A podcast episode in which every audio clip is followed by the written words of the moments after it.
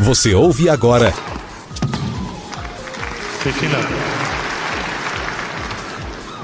Tenistas em Ação.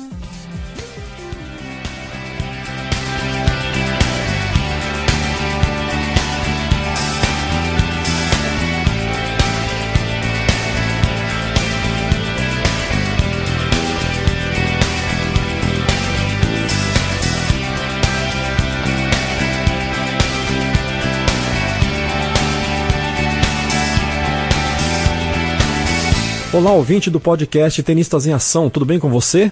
De São Paulo, capital, eu sou Jeff Guimarães, tenista amador e eu faço mineração de dados.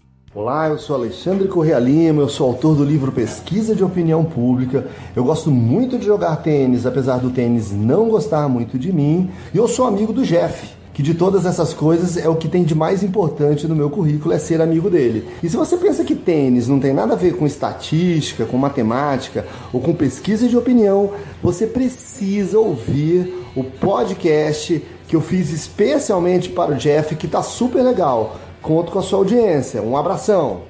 Faltou coisa aí, hein, Ale? Olha só, o cara é marqueteiro, roqueiro, blogueiro, cronista, escreve para jornais e revistas, palestrante, professor, escritor, consultor. Viaja pra tudo quanto é canto desse mundo. E já tá pensando em escrever o próximo livro ou site. Ele vai ficar melhor isso aí. É maridão, paizão de dois filhos. E ainda encontra um tempinho para jogar tênis. Não é pouca coisa. E assim, começamos mais um episódio do podcast Tenistas em Ação, onde a nossa proposta é gerar entretenimento, fomentar e dar voz às pessoas e profissionais que estão ligadas de alguma forma ao esporte tênis agora com programas quinzenais.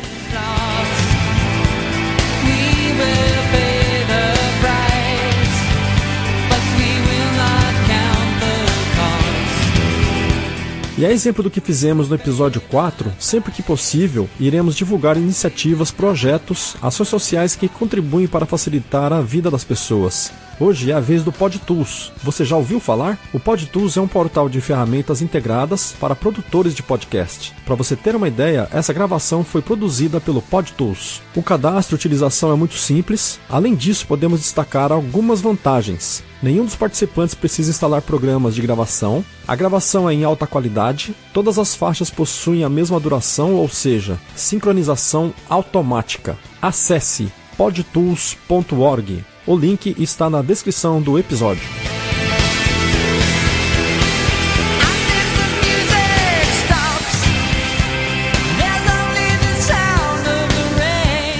Obrigado pela conexão, pelo download. Jogadores prontos. Play! play. play.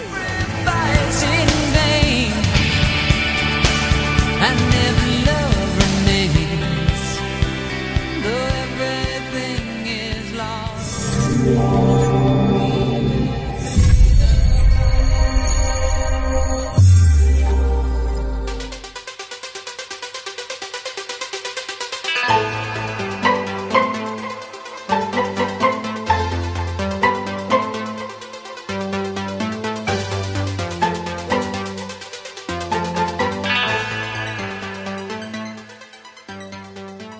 Obrigado, Ali, pela presença e por ter aceito o nosso convite. Seja muito bem-vindo.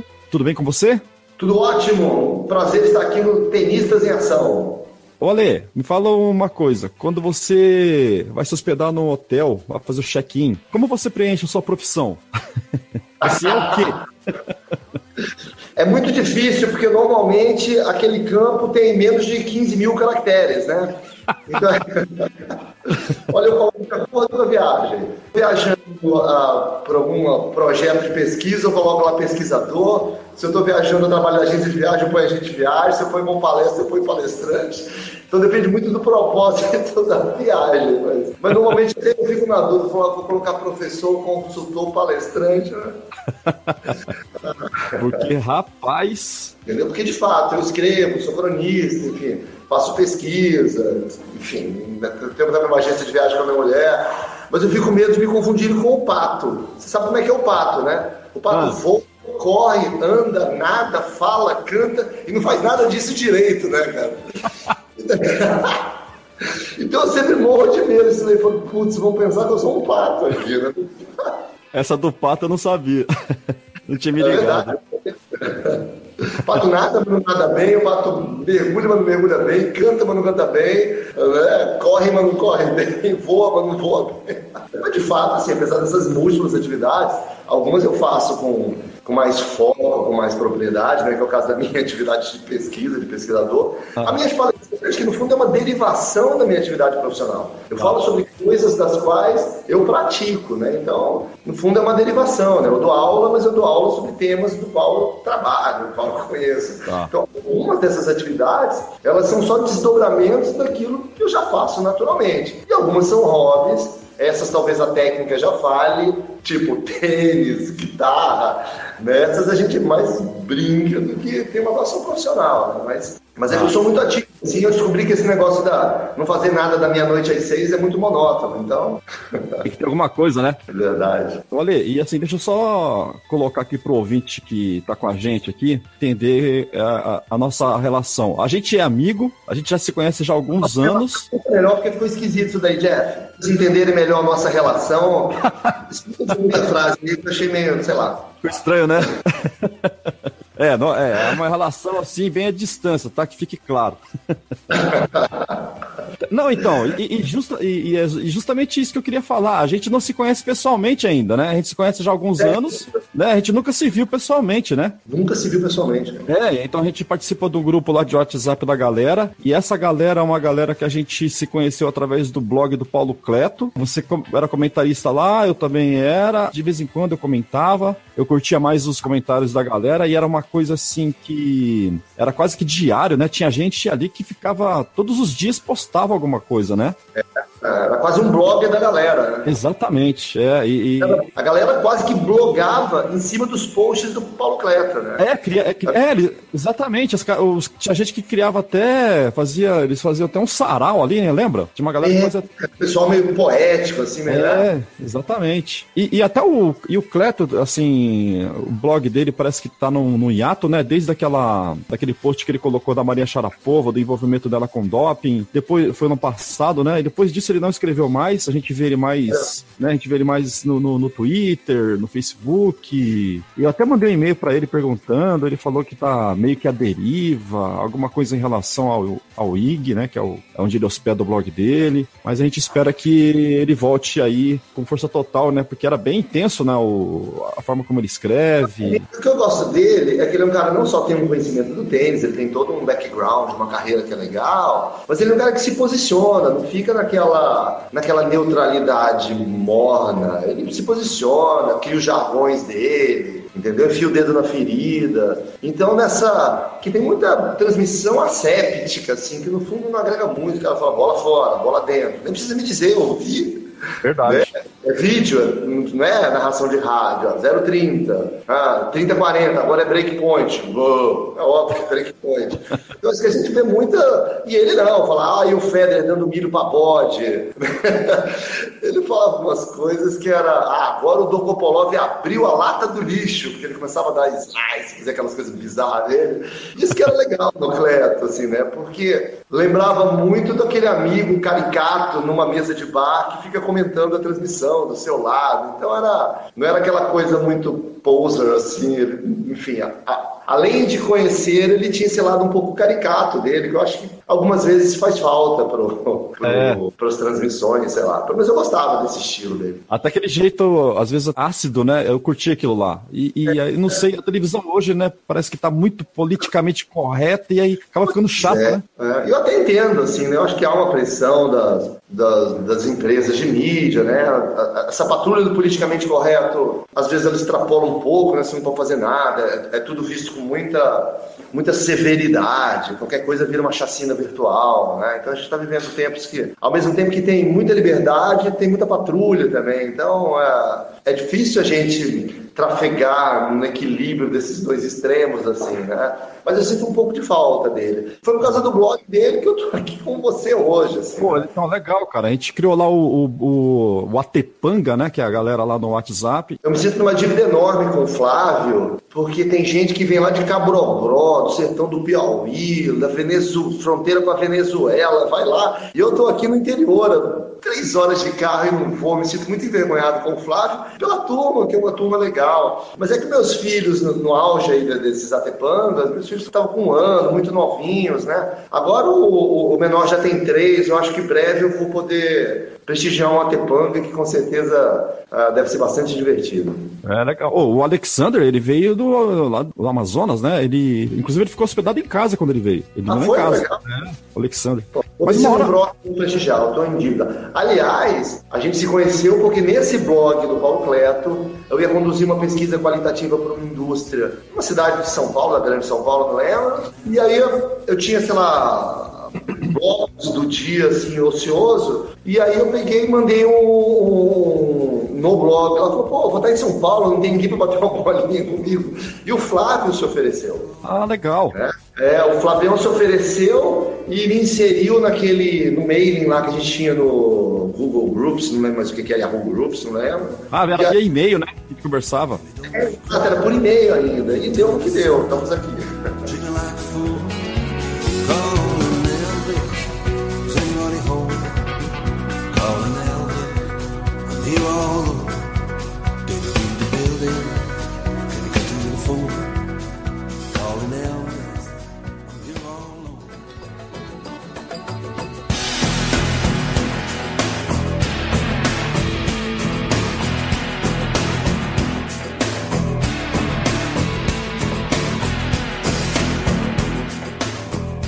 Olha, quero saber de você o seguinte: é, você lançou há pouco tempo o seu livro Pesquisas de Opinião Pública, Teoria Prática e Estudos de Caso, pela Nova Tech. Tá fresquinho nas prateleiras, né? Acho que faz o quê? Uns dois meses, três meses no máximo? E... É, ele foi lançado em fevereiro, mas era um pouco antes do carnaval, e a ah. gente começou a fazer o lançamento oficial mesmo, embora ele já estivesse nas livrarias, acho que março, abril. Né? Tá. Esse abril foi o lançamento oficial deles. Tá, então eu queria que você falasse um pouco do livro e se tem um público específico para ele. Eu, eu sou de TI, eu tô lendo ele, comprei e tô lendo ele aqui, não terminei ainda. E assim, eu achei que ia ser uma coisa. Eu não ia entender nada, mas pelo contrário, eu tô curtindo, principalmente na, na questão histórica que que você traz nele e está numa linguagem bem próxima. Eu sou de tecnologia, tô, até aqui estou entendendo. Não tem nada muito assim. Tem coisas técnicas, mas tem tá bem traduzido ali, né? E quando você fez ele, você pensou em algum público ah, para estudantes de marketing? Fala, fala aí para gente. Olha, Jeff, essa foi uma grande preocupação minha quando eu decidi escrever o livro que foi a decisão de trafegar no fio da navalha, entendeu? Uhum. Eu não queria nem fazer um livro tecnicista, de mais chato, sabe? Um livro, sei lá, para exatamente para o estudante, para seguir como, como livro guia de alguma disciplina, mas também não queria perder esse público, e também é quase impossível não falar um pouco de técnica e tal, mas também não queria fazer tão aberto que fosse um livro rasteiro, raso, superficial, entendeu? Então, essa decisão de fazer um livro que tivesse os fundamentos técnicos, mas de alguma forma autoral, colocando ali a minha experiência, e que fosse um livro palatável, digerível, que não soasse sisudo, tecnicista, foi uma decisão que eu tomei. Mas é uma decisão complexa. Porque você pode ter sucesso em conseguir isso, um livro que não seja raso, mas que não seja denso nem chato, ou você pode não conseguir nenhuma das duas coisas, né? Não fica nem denso, nem superficial, enfim, você não agrada ninguém. Me ajuda muito nesse sentido, Jeff, acho que o fato de eu gostar de escrever, né? Eu escrevo para alguns jornais e revistas, eu acho que o fato de eu ter dado aula. E quando você dá aula, você tenta explicar, ser didático, explicar como é que funcionam as coisas, não usar uma linguagem sempre empolada tecnicista, fuja do vocabulário médio das pessoas. Então, assim, então acho que talvez esse, esse meu background, essa minha experiência em salas de aula, talvez tenha ajudado a, a, colocar no papel teorias, às vezes até um pouco complexas, mas de um jeito mais simples, mais palatável para todo mundo. Espero que eu tenha conseguido. Estou falando de um cara de TI, né? Se você mais ou menos está tá entendendo, não está ficando chato, isso não for apenas uma gentileza da sua parte. Um Imagina. Mas se eu estiver fazendo isso, eu fico feliz, assim, porque o objetivo era esse, entendeu? Trazer, porque é um assunto fascinante, assim. Se você não, se não for um tratado teórico antropológico, né, se você conseguir mostrar a intersecção dele na vida das pessoas, é um assunto muito legal, realmente. Eu não tô falando para te agradar, não. Eu tô, eu tô curtindo mesmo. Inclusive, na hora que eu pensei em te entrevistar, eu falei, caramba, como é que a gente pode fazer isso envolvendo tênis? Não sei se vai ter algo a ver. Eu vou ler o livro do Alê, porque acho que tem alguma coisa que pode agregar para mim como produtor de conteúdo, né? Apesar de não ser a minha área, mas acho que pode me dar algum clique e realmente, né, tem, tem umas coisas ali. A gente lendo, a gente aprende, né? A gente aprende claro. coisas, né? Nem que seja só o vocabulário, mas você aprende. e, e, e, agrega. E eu falei assim: eu vou chamar uma lei pra gente tentar um bate-papo e tentar unir as duas coisas. Inclusive, eu já entro até numa próxima pergunta, porque a, a, na hora que eu, eu, lancei a ideia e comecei a comentar com as pessoas, tem uma ouvinte nossa que é a Soli Maria de Souza, ela é lá de Moarama, Paraná, é minha esposa. Porque eu também, eu também, olha, eu também fico nessa de, de, estrada. Eu tô aqui em São Paulo, mas eu também tô lá em Moarama, entendeu? Então eu fico. E Moarama fica a 800 quilômetros daqui. Então eu fico nessa de. Originalmente você nasceu em outro estado, não é isso? Não? Eu sou paranaense também. Ah, você é paranaense, é isso? É, e, e eu nasci numa cidade chamada Cruzeiro, só que é Cruzeiro do Oeste. Engraçado. Ó, ideia, é a cidade que o José Dirceu ele se escondeu lá na época da ditadura, parece que até que ele teve uma mudança de, no rosto dele. Não tem uma história dessa? Não sabia. É, o filho dele foi prefeito de Cruzeiro do Oeste há pouco tempo. Ah, é? Não sabia disso. É, eu nasci nessa cidade, uma cidadezinha super pequena, então, e, e pertinho dali é o Moarama. Ela, ela tá lá, minha filha tá lá também, eu fico nessa, nessa loucura aí, né? É e, então, e, e, ela me perguntou, ô Jefferson, mas peraí, o que, que isso tem a ver com o tênis? Mas, eu... é o seguinte, o risco de ela enjoar da sua cara é menor, já. É. Tem coisas boas nisso. Eu acho mais ela enjoar. Por isso que eu viajo muito. Minha mulher fala que depois ela tem que ter saudade de mim, já. Eu não de você, Ale. É um, é um recurso, né? Pra, pra ajudar na relação.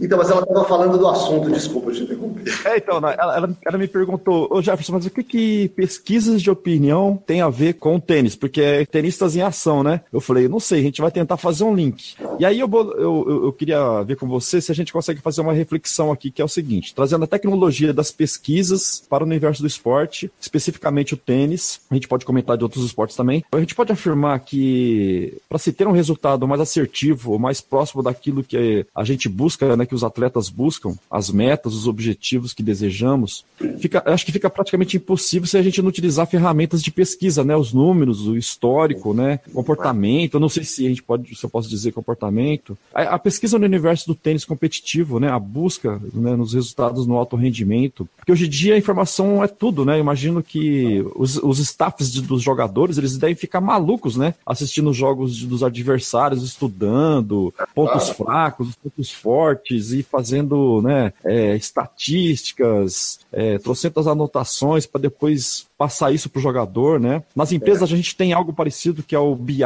né? O Business Intelligence, né? Que, que é junto aquela parafernália de informações para gerar relatórios, indicadores para tomada de decisão, né? Data warehouse, big data, né? Uhum. Eu queria ver o que a gente pode é, tirar disso, é, é, aproximando a pesquisa de opinião com o esporte tênis. O que, que você pode me falar disso? Vamos lá. Em primeiro lugar, o que acontece? A gente vive num mundo que é, a gente vive a era da informação. Alvin Toffler falou isso há um tempo atrás, depois teve a era industrial, a era da agricultura. A gente vive a era da informação. O que a gente está fazendo aqui é trocar informação.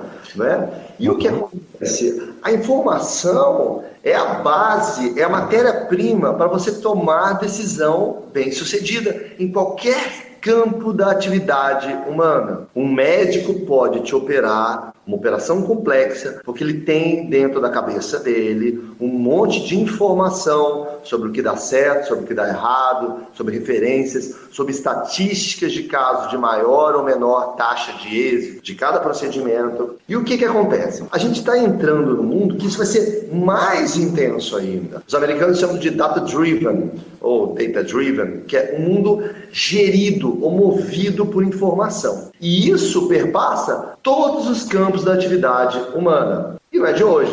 Se você for analisar, Hoje em dia, acho que essa molecada que, sei lá, for namorar, conhece alguém na balada, ela vai na hora no Facebook pesquisar o perfil da pessoa, quem que é, onde que mora, quem namora, quem são os amigos. O Tinder, o que é o Tinder? Infelizmente, eu nasci numa época que era muito difícil. Era uma luta árdua Hoje em dia, o Tinder, os algoritmos vão aproximando quem tem a ver com quem, com quem não tem a ver, com os perfis, com gosto pessoal. É incrível isso. E no esporte, no esporte, o uso da estatística como inteligência competitiva está atingindo proporções inimagináveis. A gente, como sofazista, como eu gostava de falar, a cada fim de sete aparece lá a estatística. Uh, pontos vencidos com o primeiro saque, pontos vencidos com o primeiro serviço, velocidade média do primeiro serviço, do segundo, idas à rede. Esses dias eu vi que tem uma estatística do,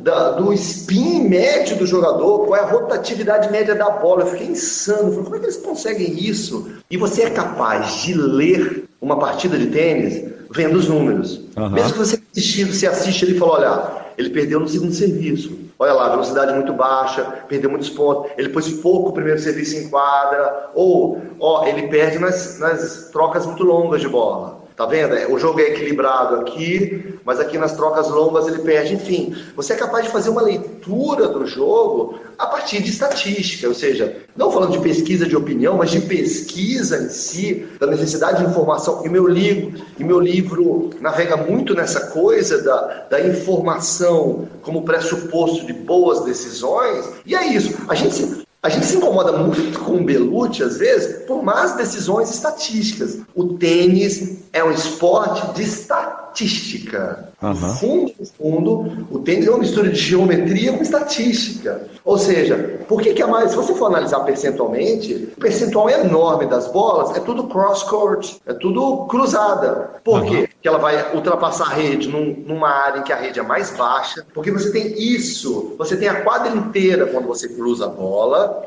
né? E quando você vai down the line, você faz paralela, você tem uma faixinha de quadra. A quantidade de metros quadrados que você tem disponível quando você cruza a bola e a quantidade de metros quadrados que você tem quando você tenta fazer uma paralela, além do fato de que a rede está mais alta, além da biomecânica, mais fácil cruzado que da paralela, ou seja, estatisticamente faz mais sentido você cruzar, você cruzar o número maior de bolas e dar paralelas de vez em quando, né? Ou seja, Jogadores já intuitivamente, jogadores já trabalham com estatística. Eles não ficam toda hora dando golpes, tirando o Belucci.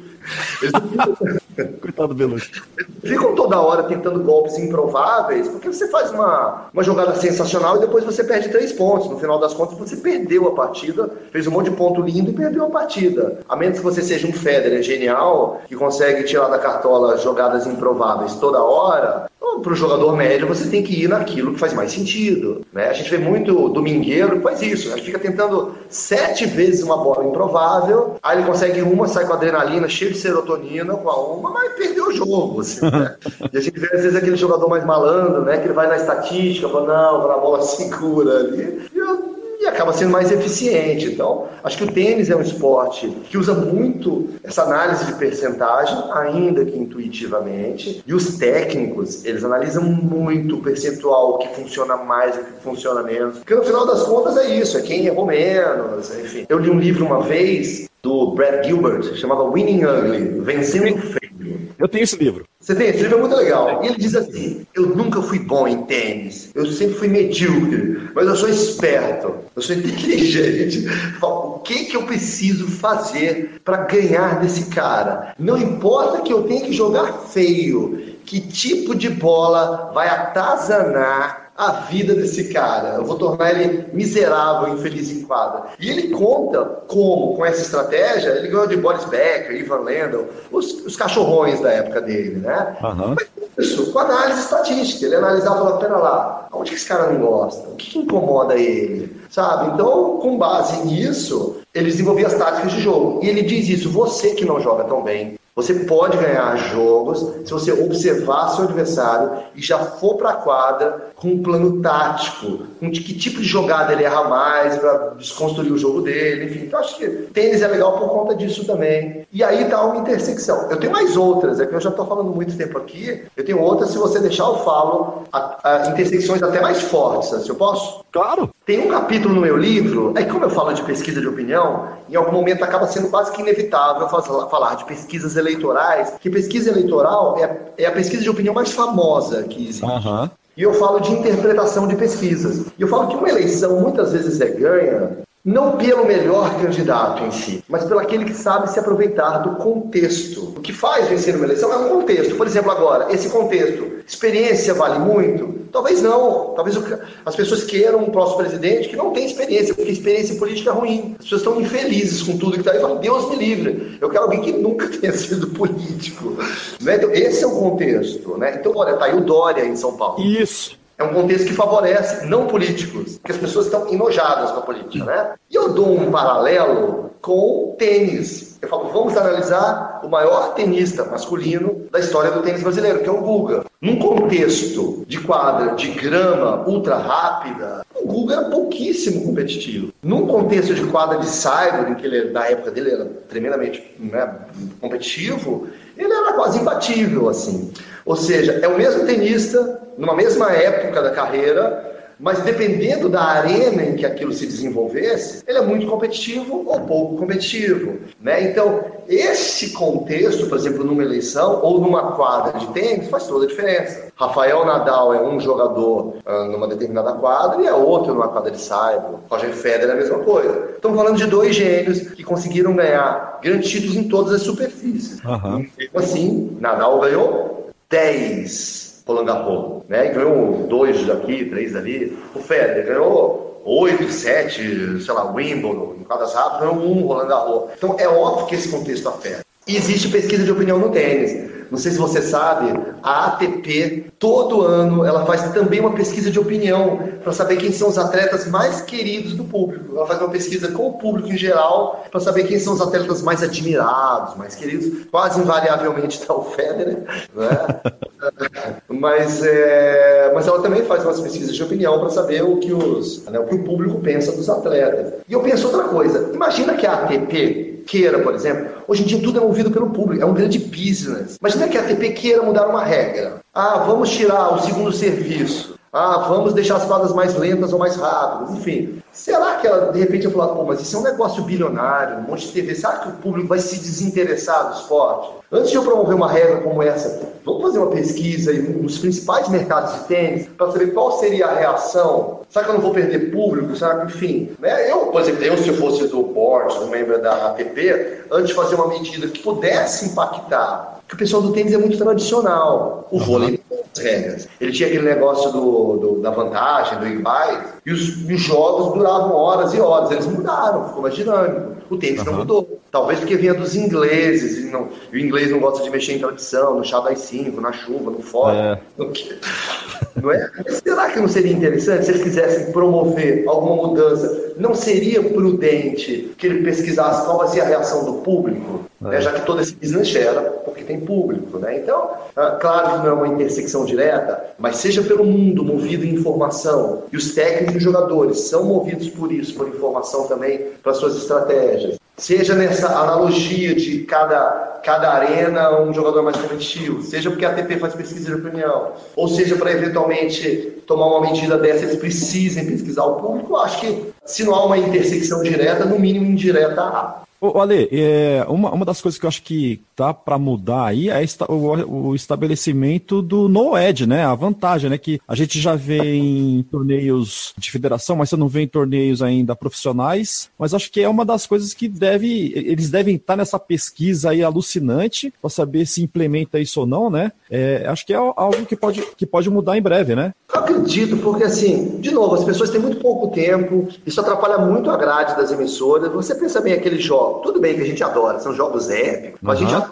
tarado em tênis. É. No fundo, no fundo, é uma coisa pouco lógica, seja para a saúde do esportista. Pega aquele jogo do Wisner. O jogo seguinte do Wisner, o Wisner teve que jogar com o médico em quadra, sabe aquele do Wisner com o Marrut? Que demorou nove horas. 70 a 68. não é nem 70 a 68 de tie break, é 70 a 68 de game. Game.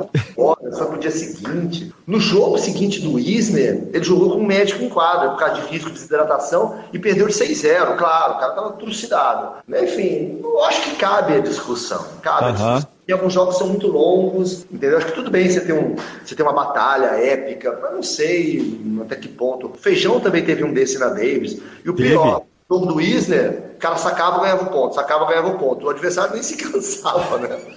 que não consegui pegar a bola mesmo. O do feijão, não, naquele cyber, que mais uma bola, mais uma bola, mais uma bola, mais uma bola, corre para cá, desliza para lá, né? Então, eu acho que essa decisão cabe, assim, agora. É uma. Vai mexer no esporte centenário, que essas regras já estão muito bem consolidadas, mas eu acho que a discussão é válida, assim, né? Não, não sei se é saudável, se é legal você permitir que jogos tenham, tenham sete horas de duração, seis horas de duração. Mesmo essa dos slams, né? Alguns mantêm a proibição de ter tie break no último set, né? Nossa Senhora. Pois é, meio. É insano, né? Ainda mais hoje em dia que o tênis está tão é, muito força, né? Muito, muito físico, né? é, né? Nossa Senhora. E, e, essas coisas, elas não acontecem só no, no, no, profissional. Você falou, né? No amador. Eu lembro de um caso que teve lá no nosso grupo, não sei se você vai lembrar, o Tasto Albuquerque, ele, ele tava no torneio e aí ele mandou lá pra gente uma mensagem todo preocupado. Falou, gente, eu vou jogar com um cara que é o Vicente e eu tava olhando lá no tênis integrado, a estatística dele, ele ganhou quase todos os jogos que ele disputou, ele tá com uma média boa e eu vou enfrentar ele na sexta-feira e tal. Então, até no, no mundo mais próximo da gente, é, os jogadores, né, mesmo que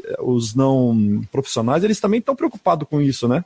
Ah, sim. O tênis está muito profício, assim, sabe? Porque é um negócio também. Você pega esses atletas, é inacreditável. Eles têm jurídico, tem assessor de imprensa, tem, tem um cara que é só para raquete, só encordoador, tem um preparador técnico, tem um coach. Esses caras agora estão tudo com dois técnicos. Uhum. A maioria tem dois técnicos. Um popstar, né? um Boris Becker, um, um, um ex-grande tenista aí. Tem um outro técnico, né? Tipo Djokovic, né? Tem sempre, tem o Axel, não sei o quê, e tem o, o Sérgio lá, que quase sempre acompanha ele, acompanhava, né?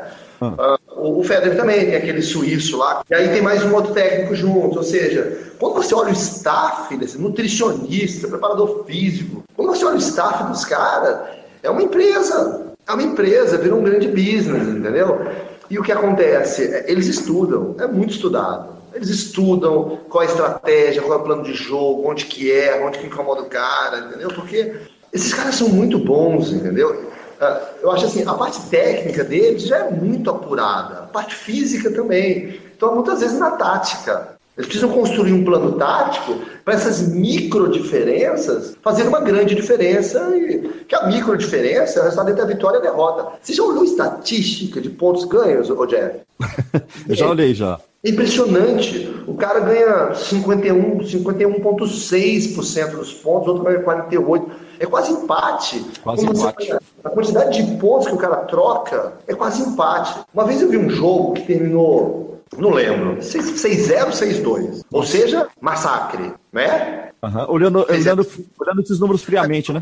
Pontos ganhos, sei lá, deu 58, 42, 60, 40. Pô, não foi massacre em pontos. Foi massacre porque o outro ganhou os big points, os pontos mais relevantes.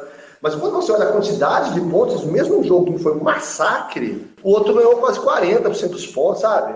Enfim, a metade é 50%. Então, assim, é um jogo em que a tática, o mental, fazem muita diferença, porque os caras já sabem bater de direita, já sabem bater de esquerda, já sabem, né? Uhum. Cara profissa do top 100 não tem mais um buraco muito evidente no jogo dele, né? né? Não tem, não é um pangalho, não tem esquerda nenhuma. Não é assim, cara. Tem o cara com a pior esquerda, tem esquerda, né? Então, assim, a, a tática, o plano de jogo, o que fazer para incomodar, onde que ele erra mais, acho que isso é muito analisado nesse nível mais profissional. É. Você estava falando aqui, eu estava tava lembrando. Eu, eu, fui numa clínica esses dias, uma clínica, uma clínica de tênis, e o cara tava falando isso aí. Falou: tênis é, é um colocando o dedo na ferida do outro, né? Por exemplo, tem aquele o, o baixinho de 1,68m que joga com o gigante de 2 metros, só que o baixinho, é, você vai falar, para quem não conhece muito né, do tênis, vai falar: pô, o grandão vai massacrar. Não, o baixinho vai ficar metendo bola baix, baixinha ali pro grandalhão. É, e ele vai arregaçar. E ele vai ser um cara veloz né? O grandão não, vai ter mais dificuldade de locomoção. Tudo bem que no saque vai ser uma torre, né? É. Mas é, tem os pontos fortes e os pontos fracos, né? E, e sobre essa questão da, da, da pesquisa, esses dias, é, uma entrevista que eu fiz com o Marco Rosa do Beat Tênis. Ele foi um cara que ele implantou o Beat Tênis em Maringá, lá no Paraná. Isso foi em 2012. E conversando com ele, ele me disse assim, Jefferson, Maringá é uma cidade de mais de 400 mil habitantes, né? E ele fala, a cidade hoje foi ele, ele implantou em 2012 e hoje em 2017 a, a cidade já possui em torno de mil praticantes de beat, de beat tênis. E aí eu tava pensando, pô, óbvio que ele não contou isso um por um, né? Mas ele já deve ali ter uma estimativa, ele fez ali uma pesquisa ali de amostragem, alguma coisa assim, que, que mostra que ele já tem, que ele tem esse número, né? Ele já considera, eles já consideram esse número, né? Ele, os clubes, né? as academias de beat tênis, né? Que é a, algo na questão da pesquisa, né? É, e ele mostrando números, fica mais fácil uh, ele convencer o trade, o mercado, os clubes, que tem mercado para isso, que deveriam dar mais atenção, né? Exato. Na medida que ah, tem 13 praticantes, ninguém dá bola, ó, tem mil. Aí a loja de material esportivo falou: opa, acho que eu já posso trazer alguma coisa aí para esse pessoal, que já tem gente aqui para comprar isso daí. Aí o público, né? Tem praticante, é. né? Deve ter associado querendo, vou colocar aqui uma, fazer uma quadra adaptada, tal, enfim. Né? Então você acaba, quando você hierarquiza, quantifica, fica mais fácil, inclusive, você mostrar a relevância disso, né?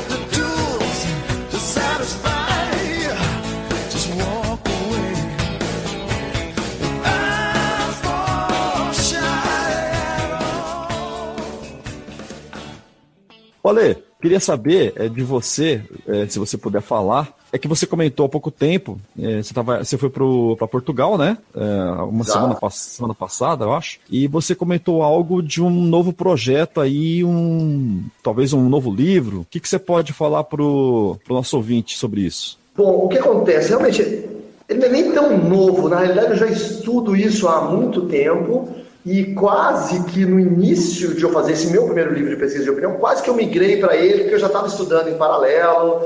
E o que acontece, quase que eu lancei, mas eu falei, não, deixa eu lançar um primeiro livro mais conceitual que englobe tudo, depois eu faço um livro temático. Mas quase que eu lancei e eu venho tocando esse projeto em paralelo, que no fundo tem a ver com as atividades que eu já desenvolvo como pesquisa. Por fazer pesquisa, eu estudo muito demografia, tendências de consumo, tendências populacionais. Né? E um fenômeno que me impressiona muito há muito tempo, e que é uma, já não é mais nenhuma tendência de futuro, é uma tendência de agora, é essa revolução da longevidade. É um negócio impressionante. A gente não se dá conta disso, Jeff, mas o mundo está fruto de algumas tendências. As pessoas têm cada vez menos filhos, postergam cada vez mais a maternidade. Eu sou um pai velho, por exemplo. Fui ter meu primeiro filho com 38 anos, né? Só tenho dois. As pessoas estão com famílias menores, por N razões. E o aumento da expectativa de vida é uma coisa impressionante. Mas olha só, Jeff, o mais importante é o seguinte: não é que as pessoas estão com mais anos de vida. As pessoas estão com mais vida nos anos.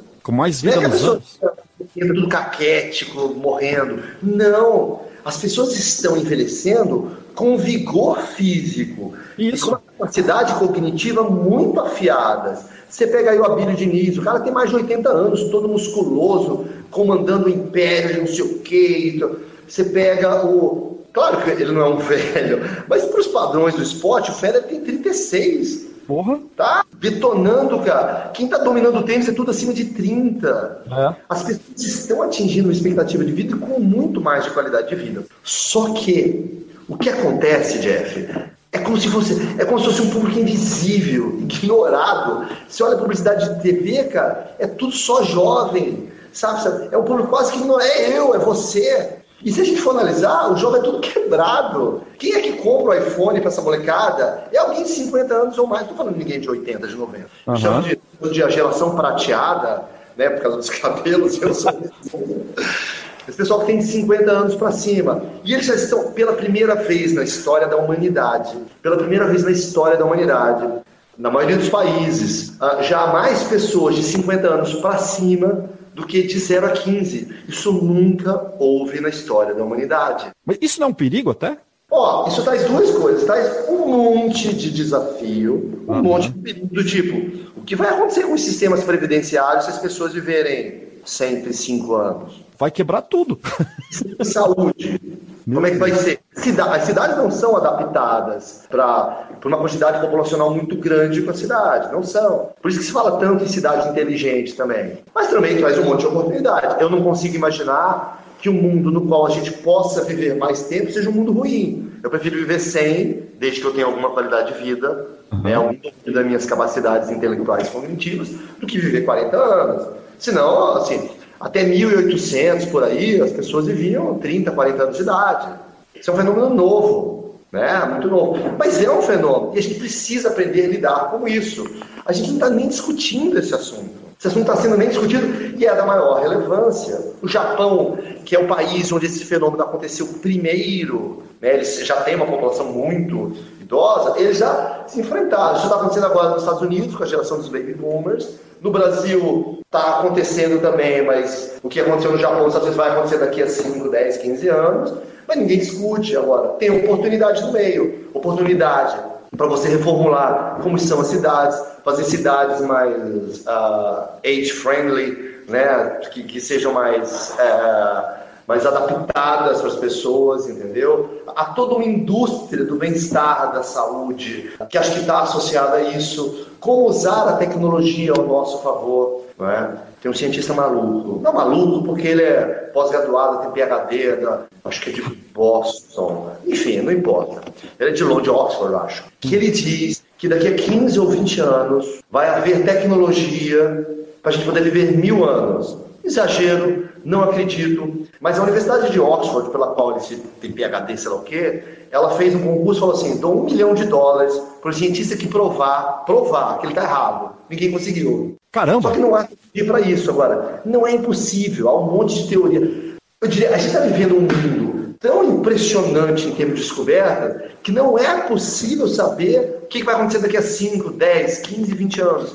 É um mundo assim admirável. Tudo que sabemos é que não sabemos tudo. Não dá, e que nada do que foi será do jeito de novo que já foi um dia.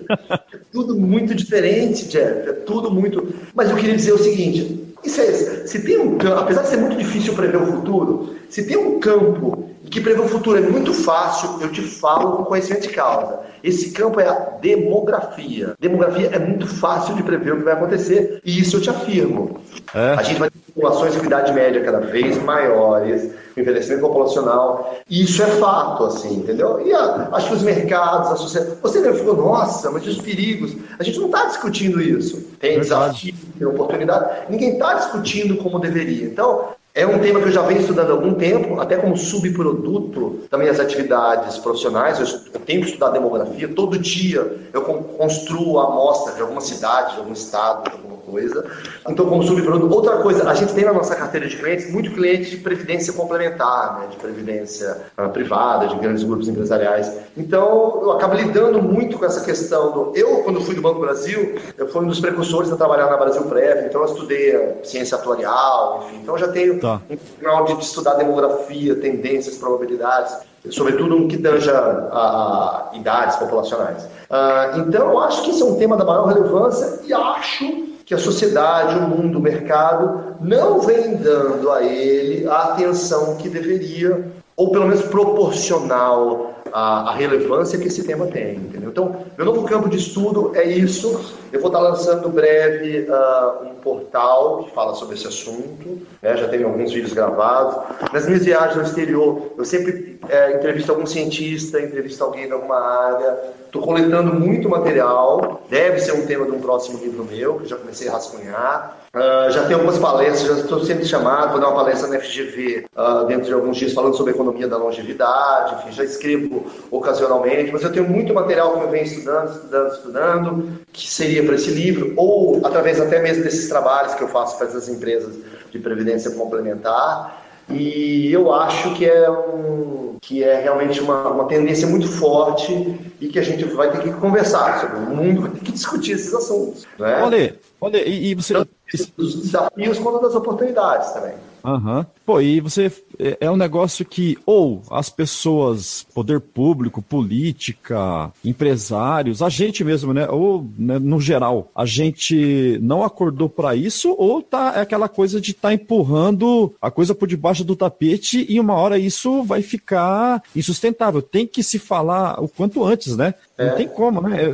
É, é de uma relevância altíssima, né? É, eu tive na Espanha esses dias e falei com uma pessoa lá do, do Instituto de Estatística de lá. E eles têm hoje, eu estava conversando com eles, eles têm hoje mais de 15 mil pessoas no país, na Espanha. 15 mil pessoas com mais de 100 anos de idade. Caramba! 100 anos de idade. E daqui a 40 anos, 40, 40 e poucos anos, eles vão ter meio milhão de pessoas com mais de 100 anos de idade. Você faz uma ideia do que é isso, Jeff? Nossa! Meio milhão de pessoas num país que não é um país tão grande, com mais de 100 anos de idade. Como é que eles vão ter infraestrutura para atender essa pessoa, essas pessoas? Né? As casas têm que ser adaptadas a esse novo público, né? Ou a, a, a, as cidades, né? o mercado, os supermercados, enfim. É uma revolução que a gente precisa. Precisamos falar sobre isso em algum momento. É, tem que, tem que... E eu acho também que tem muito estereótipo. Se eu falar para você, sabe, a, gente tem um estereótipo negativo, assim, viu, velho? Você fala, nossa, Jeff, você tá parecendo tão velho hoje. Tem cabelo como o quê? Um xingamento. Ou não é? Vamos falar a verdade. Oh, poxa, tá de sacanagem, Ale. Você fala, pô, Jeff, você tá parecendo jovem hoje. Obrigado. Ah, é? Ou não é? Então ser velho é ruim, é um xingamento. Então, gente, qual que é o, qual que é o símbolo de terceira idade nessas plaquinhas? É um velho encurvado com uma bengala. Exatamente. Pergunta se eles se sentem representados por isso. E mais, vamos falar a verdade, é, tecnicamente velho aqui no Brasil, que a cidade é 60 anos. Tá namorando, tá fazendo sexo, tá jogando tênis, tá abrindo empresa, tá fazendo investimento, tá comprando casa na praia, tá indo viajar, tá fazendo academia, tá lendo, tá entrando em faculdade. Ou não é, Jeff? Tá super produtivo, né? Tá super produtivo, cara. Assim, só que é diferente. Só que tem outra coisa que é diferente, Jeff. Esse pessoal que está com 60, 70 é o pessoal que nasceu, sei lá, em 1940 e tanto, 50, não é isso? Uhum. Que era um outro mundo, certo? certo? O pessoal da minha geração, eu nasci na década de 70, eu já nasci com mais informação sobre saúde, com mais vacinas, com a consciência da importância do exercício físico. A minha geração, a sua, vai chegar aos 60, 70, 80 com uma outra vitalidade. Mais vigor, né? Essa cara mais atrás, mais na frente da gente, que nasceu nos décadas de 90, vão chegar com outra vitalidade. Uhum. Eu diria que a gente tem hoje uma defasagem, assim, de 15 anos em relação ao que era o passado. Os 60 que a gente viu, aquele estereótipo que a gente tinha da pessoa de 60 antigamente, é o de 75 hoje. É. Ah, cara, assim, ah, já velho, sei o quê. É o de 75 para cima. Ou seja, as pessoas estão casando 15 anos, está tudo prolongado. As pessoas estão tendo segundo casamento aos 60, aos 50, aos 70, estão se apaixonando de novo, estão entrando numa faculdade, estão aprendendo coisas novas, enfim. Ah, mas eu acho que talvez a gente, como sociedade, não tenha parado para pensar em tudo isso ainda. Que as cidades vão ter que se adaptar a essa população cada vez mais velha, né, cada vez mais idade. O mercado de trabalho. O mercado de trabalho tem preconceito, Jeff, com quem tem 50 anos de idade, cara. Vai ter que mudar isso aí, né?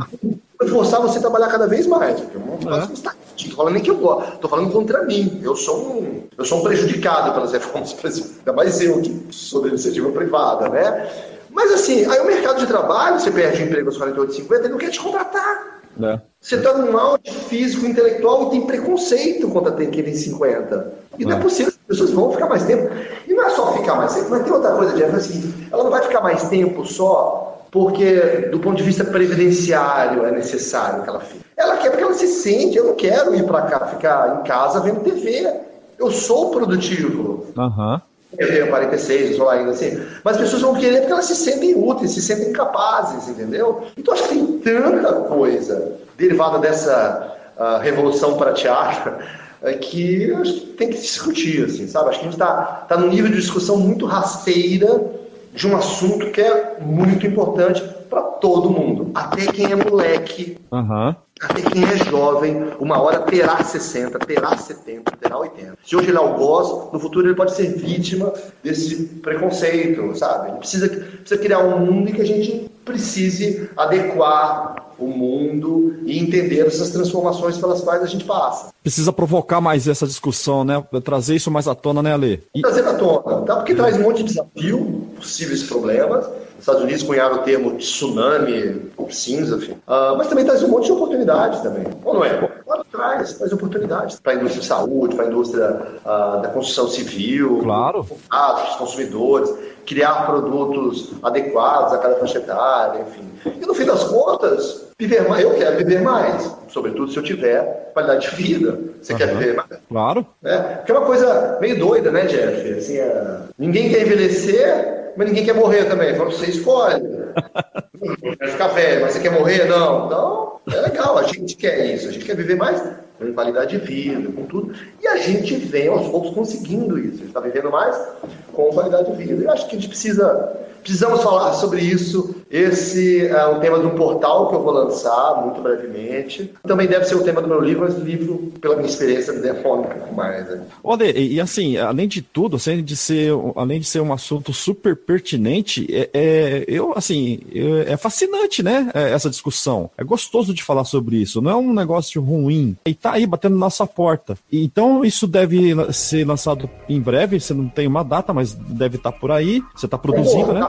É, eu já faço palestras sobre o assunto, enfim, até por causa da minha atividade profissional. O portal mesmo vai chamar revoluçãoprateada.com.br. Tá? Tem o domínio, mas não está ah.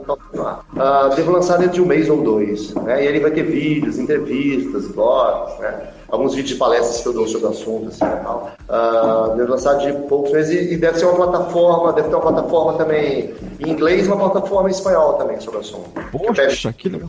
É legal. De gente de todo lugar, então eu devo colocar lá, porque acho que é um assunto mundial, esse é um assunto brasileiro. Claro, claro, total. Mundial. Alguns países não estão experimentando isso por conta de problemas econômicos, do tipo, ah, África, né, porque a expectativa de vida lá ainda é baixa, assim, a gente não tem um nível de educação sanitária tão elevado, renda per capita é baixa, mas na maioria dos países desenvolvidos ou em desenvolvimento, isso é uma tendência irrefreável, assim, e é, é. Isso está acontecendo na Argentina, no Chile, nos Estados Unidos, no México, no Canadá, alguns países mais, já mais intensos, né, outros países menos intensos, mas tendência, não há que discutir essa tendência.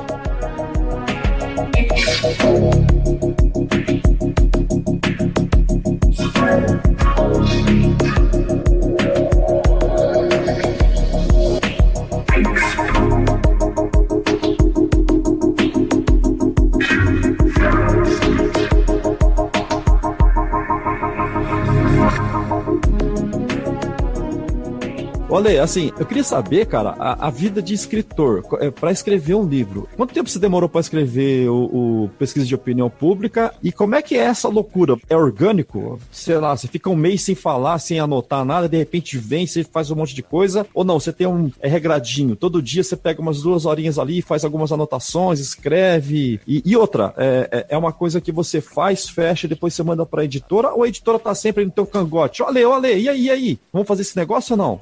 Como é que é? Olha, Jeff, vamos falar assim. Eu adoro escrever. Ah. Mas escrever um livro é longe de fácil. Não é uma tarefa simples. Eu posso falar causa. Ainda mais que eu escrevi um livro de 400 páginas. Pois é, é um livro grande, né? 400 páginas. Mas o que acontece? Como é que eu escrevi esse livro? Primeiro eu já escrevo regularmente, mas escrevo crônica, escrevo para jornais. Então toda semana eu tenho que mandar alguma crônica para jornais que eu escrevo. Então, às vezes, eu, como minha crônica já é mais leve, ela faz quase como hobby mesmo, ela tem um conteúdo mais divertido. Então, coisas que me acontecem no dia a dia, uma coisa mais, mais tranquila, assim, né? Agora, o livro, como é que eu fiz? Primeiro veio um convite de uma editora, que era, era de um amigo meu, no fim acabei lançando por outra. O que acontece? Primeiro eu fiz um planejamento do livro, né? Eu imaginava que eu ia escrevê-lo em um ano, um ano e meio, levou quase quatro, o ciclo inteiro. Nossa. Ah, é, levou quase quatro, o ciclo inteiro. Mas foi assim. Eu falei, ah, deixa eu dar uma olhada na bibliografia do setor, deixa eu ver o que já escreveram, quero escrever coisa que já escreveram, fazer uma, fazer uma coisa diferente, fazer legal. E aí eu saí comprando livro de tudo quanto era assunto direto, transverso, enfim livro do Brasil, do exterior, saí comendo livro em seis meses para revisar, falar, pô, esse é um assunto legal, que eles abordaram aquilo seria legal, claro que com uma ótica brasileira, mas eu abordar esse tema também, enfim. Aí foram cerca de seis meses lendo essa bibliografia, a maior parte americana e europeia, porque o Brasil é pobre de literatura de opinião pública, infelizmente. Então eu não tive muita coisa aqui, assim, um livrinho aqui, outro ali, mas não teve muito, assim, entendeu? A bibliografia mais farta é gringa mesmo. Aí depois disso eu falei, ok, acho que podia ter uma estrutura assim, esses seriam os capítulos, seria legal falar desse assunto, aqui esse subtópico. Fiz o, fiz o esqueleto programático dele. E aí, o Jeff, é difícil, porque assim, eu não sou escritor, eu não vivo de escrever, né? Escrever é quase que uma atividade que eu gosto, enfim. Mas minha vida profissional é outra. E é conjugar isso com a sua vida diária, Jeff.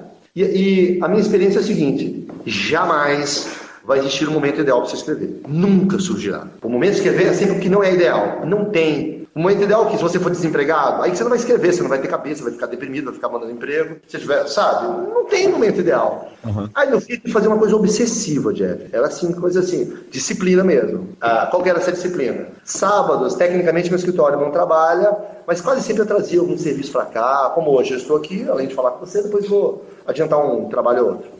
Aí eu passei a colocar aqui, sábado de manhã é livro, entendeu? E aí depois que aconteceu, eu sempre tive um probleminha de ser meio carolic, melhorei, mas... E aí eu já chego em casa de noite, né? Então eu chegava em casa, olha o que eu fazia.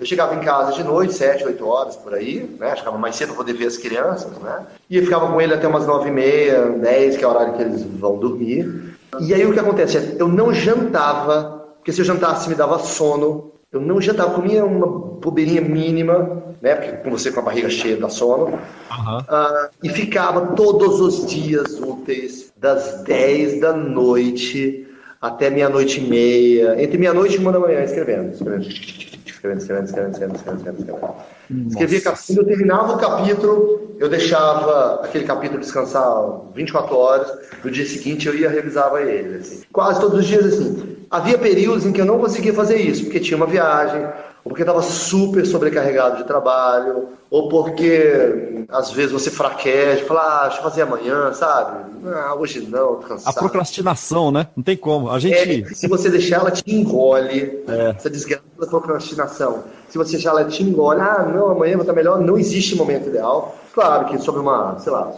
uma doença muito severa, uma febre e tal, e não tem jeito mesmo, né? Uma viagem. Chegava de reunião, viajo muito, chegava de reunião às vezes já muito cansado, tarde da noite, dava. Mas sempre que essas circunstâncias impeditivas não acontecia, era esse o ritual. Põe as crianças para dormir, tomava um banho, não jantava para não dar sono e 10 da noite até meia-noite, uma hora. No outro dia, começa a minha rotina, e minha rotina começa às 6h20, 6h30 da manhã, todos os dias. Nossa. Então, é, é um ato de sacrifício, assim, ou seja, se a pessoa não tiver disposta a isso, não vai. E eu digo assim, é o desafio da página em branco, Jeff. Você vê aquela página em branco lá no Word, o, começar é muito difícil, Jeff. Mas aí depois vem quase como uma catarse, quase um transe. Vai indo. E ele vai criando vida por si só, assim, ele vem que vai te guiando. É, é, é. Ah, acho que assim, tem muito também de, sei lá, de habilidades. Por exemplo, assim, eu sempre fui uma desgraça para dançar. Nenhuma molécula minha parece que foi construída para dançar. Essa pessoa estabanada. Uma vez a minha mulher levou, ah, vamos uma aula de dança. Aí era aquele passinho, dois para cá, um para cá. Eu errava aquilo, cara. Não é possível, deve ter uma dislexia. E eu olhava e falava, isso é muito simples, como é que eu erro esse negócio? Descoordenado total. Eu falei, gente, que coisa descoordenada. Eu tinha vergonha de mim. Eu falei, não, seja, não me leva mais nisso, que eu passo uma vergonha nesse lugar. Então, uma coisa que eu sou muito ruim de dançar. Mas escrever, não, não é que seja bom de escrever, mas escrever tem uma habilidade. E a gente é assim, né, Jeff? Acho que é importante o conhecimento falar, ah, não, esse, isso eu faço melhor. Isso eu sou muito... Não é que você não tente melhorar as suas fraquezas, uhum. né? mas tem umas coisas de faz. Então, para mim, é, eu gosto de escrever, né? Eu sou péssimo em dançar. Né? Então, se assim, talvez não fosse ah, entrar no Dança dos Famosos, Dança dos Anônimos, se eu fosse entrar no Dança dos Anônimos, eu estaria perdido, porque não as minhas células não funcionam para dançar. Né? Eu podia ficar, depois de treinar, eu pularia de péssimo para ruim. Né? Mas, é, mas escrever eu gostava. Então, mas tem que ter muita disciplina, viu, Jeff? Muita disciplina, muita disciplina. E depois de escrever, eu revisava uma segunda vez, revisava uma terceira vez, mandei para a editora. Acho que eu mandei para a editora falar: ah, tem esse vício de linguagem, tem isso aqui, assim. Aí mandou de novo. Aí depois foi para a revisora. E, e, é incrível, assim, eu acho que eu escrevo razoavelmente bem, tenho algum conhecimento da língua portuguesa. Volta da revisora, Jeff, volta com 1.100 anotações, isso aqui. Eu falo, gente. Se você fica é se sentindo um lixo.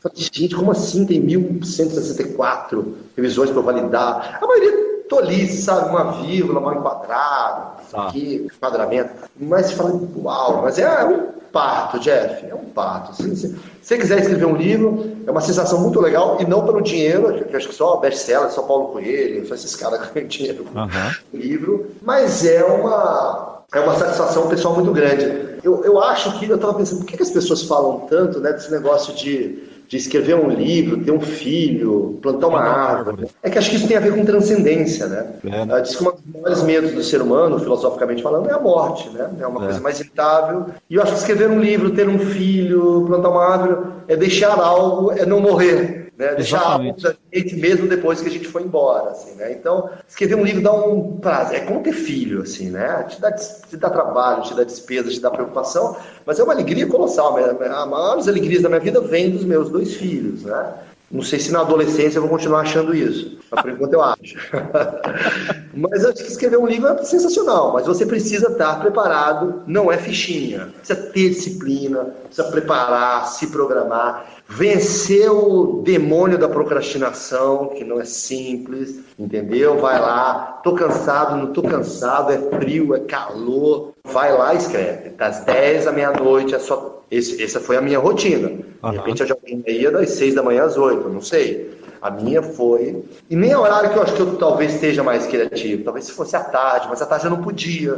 À tarde, talvez o meu melhor biorritmo fosse três às seis da tarde, mas eu não podia, né? Uhum. Esse horário eu tenho que trabalhar, ir em clientes, enfim. Ah, então, foi das oito às dez que era, era o que tínhamos para o almoço. Ah. que deu para fazer, né? E funcionou, funcionou. Eu estou muito feliz de ter... A sensação de ver o livro acontecendo nas bancas é muito legal, Jeff, porque foi, a, foi uma vitória de superação pessoal, assim, porque só eu sei, só eu sei realmente dá uma trabalheira mesmo assim, mas é, é muito recompensador ao mesmo tempo. E agora eu vi que, porra, você agora você é convidado para palestrar e falar sobre isso, né? Isso deve ser genial, gostoso, né? Pra, muito prazeroso, né? Você ter o resultado dele agora físico na mão, as pessoas estarem consumindo, estarem lendo o que você produziu e as pessoas estão chamando e pedindo para você, né, falar sobre isso, né? Eu vi aquela palestra que você fez lá, lá no LinkedIn, tava postado lá, falei, porra, que deve ser muito legal a, a sensação disso, né? E é muito legal, Jeff, assim, porque eu recebo esses e-mails de gente de tudo quanto é canto do país, pô, super legal, obrigado por compartilhar com a gente. E assim, mesmo essa coisa de palestra, eu fui chamado por algumas emissoras de TV, por algumas universidades para falar. Uhum. É bacana. Eu acho que a gente vive um mundo, Jeff. Qual é seu cachê para fazer esse podcast? O meu cachê? Nada. Pelo contrário, a gente paga, a gente paga para fazer. Paga, né? Então é o prazer de compartilhar. Acho que é. a gente vive um mundo, cara. É um mundo muito diferente. É um, é, é um mundo em que, ao compartilhar o que a gente sabe, o que a gente conhece, a gente torna o mundo um pouquinho melhor. Mas assim, você está dando o seu tempo para um tenista que vai ver esse podcast, curtir, ouvir, achar engraçado, sei lá o quê. E depois outro vai fazer um vídeo que vai ser útil para mim, entendeu? E assim, uhum. é esse trabalho de formiguinha que vai fazendo a humanidade ser melhor. Você pega esses softwares que eles fazem, open source né? Você que é da área de TI. Uhum. Os caras programando, cara, sem ganhar nada e cria softwares que são úteis para todo mundo. A Wikipédia, é, você coloca lá e o conhecimento a pessoa põe, não ganha nada por isso. Gente que vive um mundo compartilhado. Eu acho que é muito legal. E eu fico muito feliz de dar palestras, né? Eu sempre dei palestras há mais de 15 anos por conta da minha atividade profissional. Mas sempre encarei essas palestras como um subproduto da minha atividade, como devolver algo para a sociedade. Mas nos últimos anos eu devo dizer para você que está acabando virando um pouco business também. Entendeu? Tem muitas empresas que me chamam profissionalmente, né, para falar mesmo em palestras. Agora, por exemplo, uh, daqui uma semana, uma associação empresarial me chamou para fazer uma palestra em Manaus, por exemplo. Entendeu? Poxa, que legal. Sobre tendências de mercado, né? Nessa não está sendo sobre opinião, mas sobre tendências de mercado, que é um pouco praia minha de pesquisa, né? Varejo e tal. Uhum. E, então está acabando virando também uma, um filão profissional para mim, assim, porque né, muitas empresas, associações, instituições, às vezes querem pagar para ter um palestrante no evento, enfim. Então acho que tem... acho que é uma coisa legal também. É.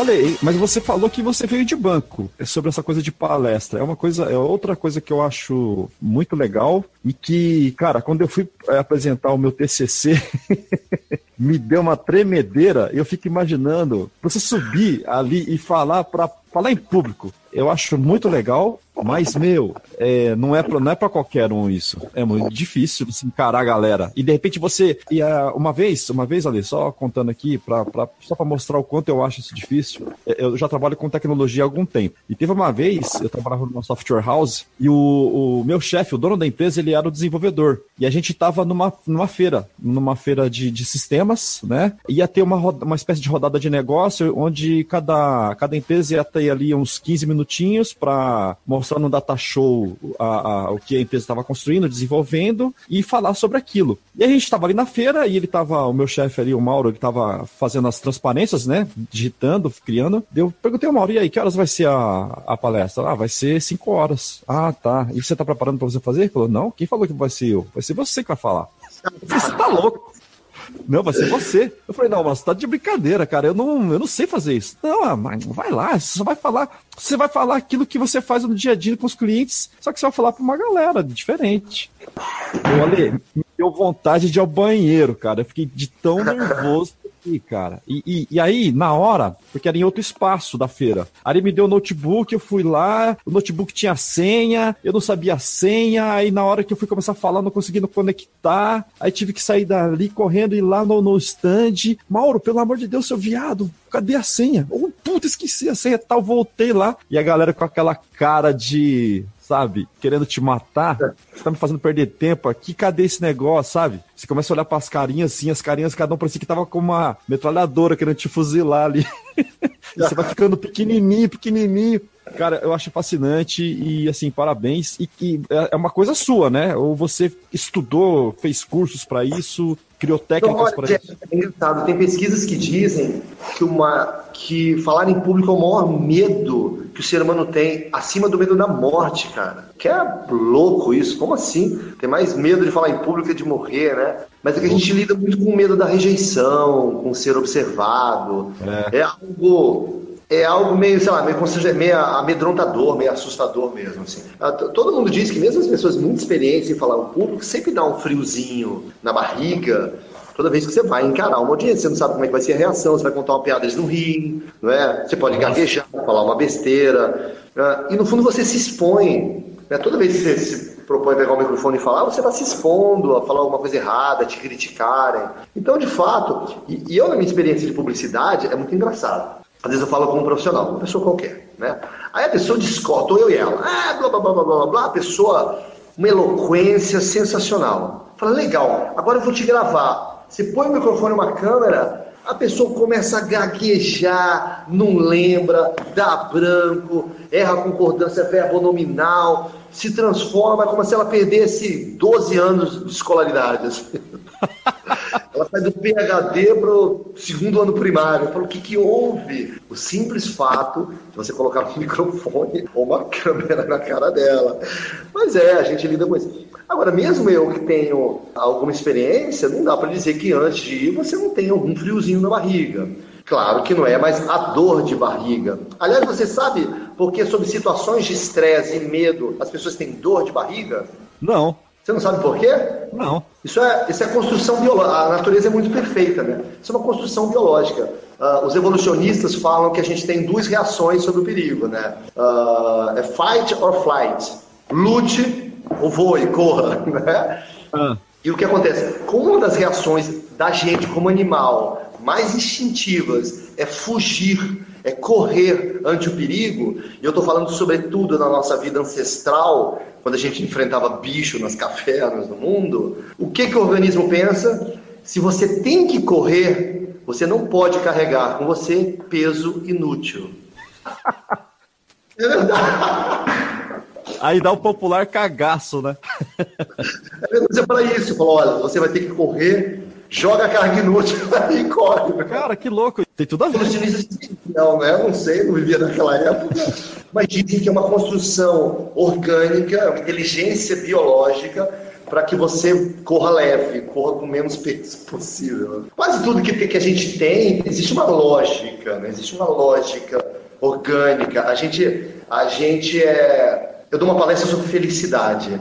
Né? Como eu faço muita pesquisa de satisfação de cliente, o que faz os clientes felizes, o que faz os funcionários felizes, dou palestra sobre felicidade. E eu faço um paralelo meio doido, justamente dessa da biologia evolutiva, e eu falo assim, a natureza é muito perfeita, ela não faz nada por acaso. Assim como eu te dei esse exemplo, esse exemplo do cagaço não está na minha palestra, mas eu dou um exemplo que é assim, o que, que a natureza faz quando ela quer que você faça uma tarefa? Eu falo da importância de trabalhar com propósito, de trabalhar com felicidade, não é? Ah, com alegria, né? Que a gente, o trabalhador quando ele está trabalhando feliz, ele produz muito melhor, ele lidera melhor, ele é mais produtivo, ele falta menos, fica menos doente. E eu falo assim, qual é o principal propósito genético? Qual é a principal informação que está nos nossos genes? Que, que faz com que a espécie humana se perpetue? Passar os genes adiante, é ou não é? É. Toda a teoria da evolução está fincada em passar os genes adiante. Até comprar uma Ferrari tem a ver com passar os genes adiante. É. é então, passar os genes adiante. E passar os genes adiante, como é que a gente reproduz na espécie humana? Via atividade sexual. Né? E qual é uma característica do ato sexual? Ou deveria ser, na maioria das vezes é. Ele é prazeroso. É. Por que, que a natureza fez com que o ato sexual fosse prazeroso? para garantir que ele fosse feito. Para não, não acabar a espécie, né? Exatamente. Se a pessoa fosse um mato chato, pô, você vai morrer. Ah, tem que fazer sexo, putz. Pô, né? que né? Mas assim, o prazer, a recompensa do prazer é uma construção da inteligência biológica para garantir que a espécie se perpetue também, não é? Então, assim, e a, e a natureza faz isso, por exemplo, uh, dizem que as crianças, a papila degustativa dela, ela é capaz de detectar o amargo 200 vezes mais rápido do que o doce. Oh. Por quê? Porque no amargo está potencialmente os alimentos, ou as frutas, ou as folhas mais perigosas que possam ter veneno. Ah. Então, uma construção biológica para evitar que a gente caia nessa cilada de pegar alguma coisa e o doce é o prazer, tudo bem. Então a natureza constrói algumas As defesas, né? Seja uma inteligência divina, criadora, biológica, transcendental, seja lá o que for, mas é uma construção. Poxa, que. Quem diria que o nosso papo ia terminar numa filosofia evolucionista aqui, rapaz? Ficou um negócio mais filosofal mesmo. Uau!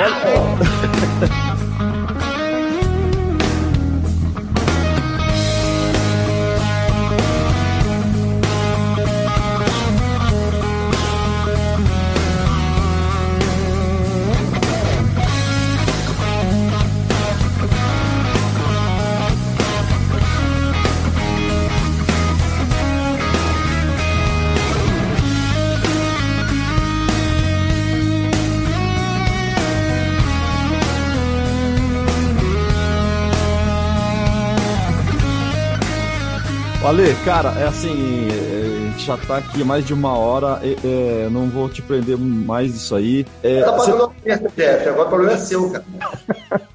Ale, tem alguma coisa. Manda um tubinho de bolinha. Wilson, Red, Don Lopes, que tá valendo. Tá bom, vou mandar, vou mandar. ou, ou, ou, quando você estiver aqui em São Paulo, a gente aluga uma quadra e eu pago a quadra, a gente vai jogar. Opa, beleza, depois eu pago o almoço. E eu deixo você ganhar, hein? aí, aí já tá valendo mais. Podemos prorrogar esse papo mais uma hora, então, já. O, o, a parte do eu deixo você ganhar, acho que vai ser a parte mais fácil. Olha, cara, tem, você tem alguma consideração geral, alguma coisa que eu tenha esquecido de te perguntar, algo que você queira falar, divulgar aí de algum dos seus projetos? Fica à vontade. Esse foi um prazer conversar. Você já viu que Eu sou um dos raros espécies. Lá em casa sou um dos raros espécies, é um dos raros lares brasileiros em que o homem fala mais que a mulher. É, né? É uma das raras casas do planeta Terra em que o elefante. então pode falar, Jeff. Então, você mandou falar, a primeira coisa que eu faço. Porra, porra, Le... ó. Obrigado pela simpatia, obrigado pelo convite, Jeff. Você é sempre um cara muito gentil, muito solícito torço que o seu canal bombe, dê certo. Eu acho que são legais essas iniciativas. E você está movido não por dinheiro, Jeff. Você está movido por propósito. As pessoas fazem muita coisa por dinheiro, mas as coisas mais legais que elas fazem são aquelas que não são movidas por dinheiro. Então, as coisas que a gente faz de coração, faz porque está com tesão, com vontade de fazer aquilo, normalmente são as coisas que a gente faz melhor, faz mais bem feito. Então, tenho certeza que você está fazendo isso, você está usando um pedaço do seu sábado para fazer isso, é porque isso é legal para você, isso é importante para você. Espero que isso seja importante para outras pessoas, outras pessoas gostem das besteiras que eu falei aqui e levar.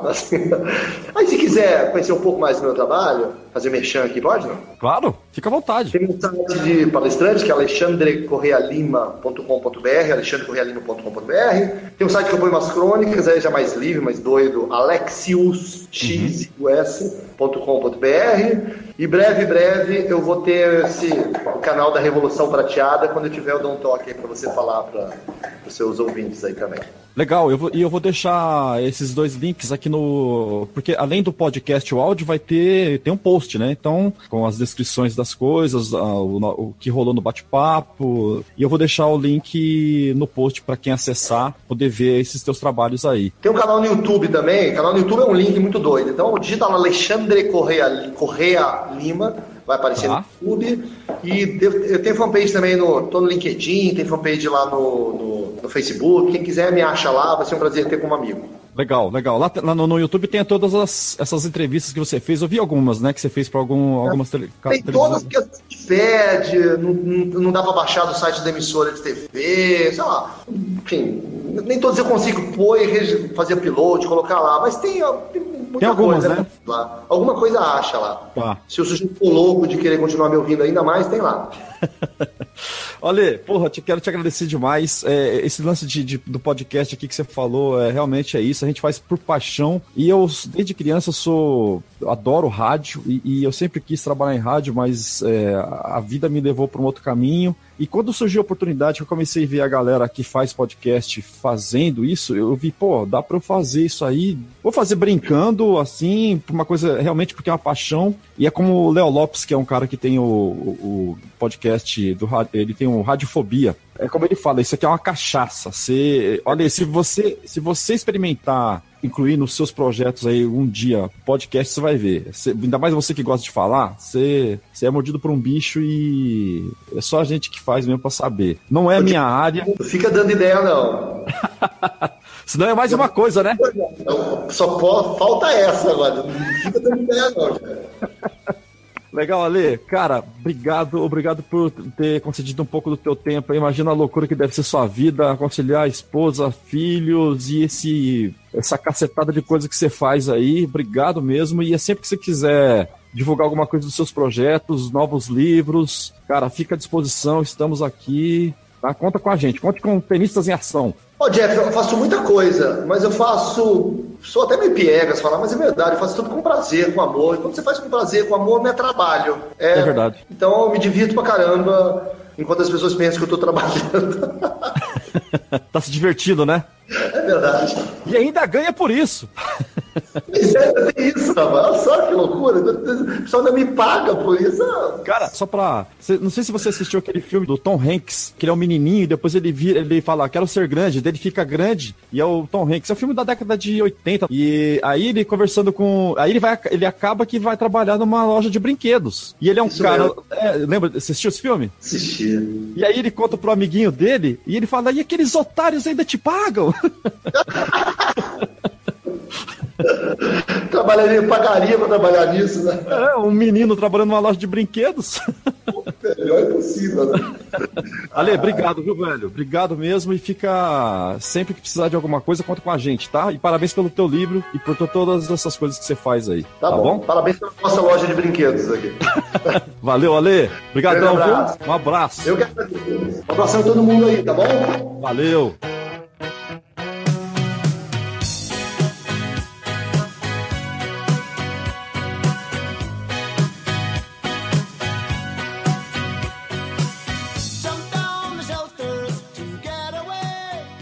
Live. Live. Um, dois, três. Tell us, General, is it party time? If it is, can we all Ah, qual é o plural de escassez? Escassezes? Don't think that we're not trying.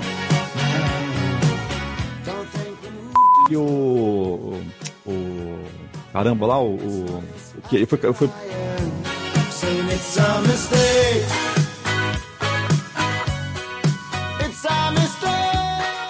Olha, e, e deixa uma coisa que é uma.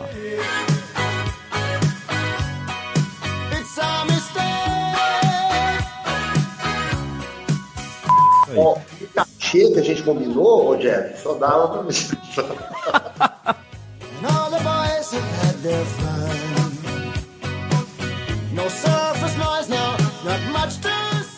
Peraí, repete, repete isso aí que você falou.